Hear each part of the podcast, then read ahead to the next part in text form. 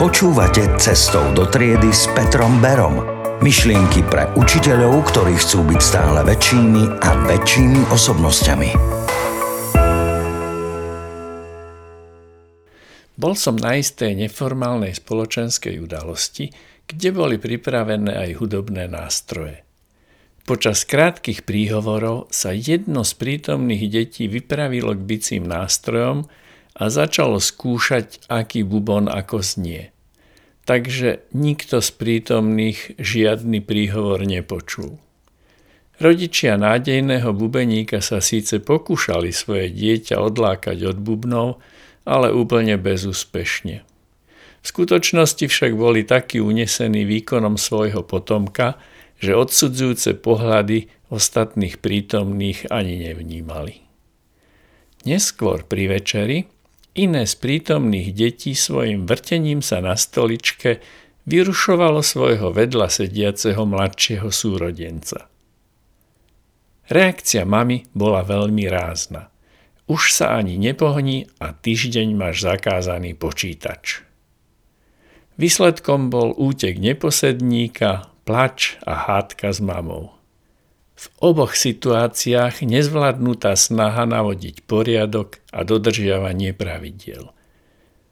V situácii s bubnami bola akcia rodičov jasne nedostatočná, v druhom prípade jasne prehnaná. Nežijeme v ideálnom svete plnom ideálnych ľudí a tak takéto a podobné situácie vznikajú často a účastníkmi nebývajú iba deti. Ich riešenie je niekedy jednoduché, niekedy ťažšie. A áno, niekedy ich musíme riešiť aj silou. Upozorňujem, že tým nemám na mysli práve fyzickú silu. V tejto súvislosti sa mi veľmi páči pojem minimálna nutná sila. Každý rodič, ktorý niekedy vychovával viac detí, to pozná. Na katku sa stačí prísnejšie pozrieť a okamžite sa začne správať tak, ako sa má. Dôležité je, že akákoľvek prísnejšia reakcia by bola úplne zbytočná a Katke by iba ubližovala. Ale Myško bude váš prísnejší pohľad pokladať skoro za povzbudenie, aby pokračoval vo svojom lapajstve. Ak ho chcete zastaviť, musíte mu stopku vyjadriť oveľa výraznejšie.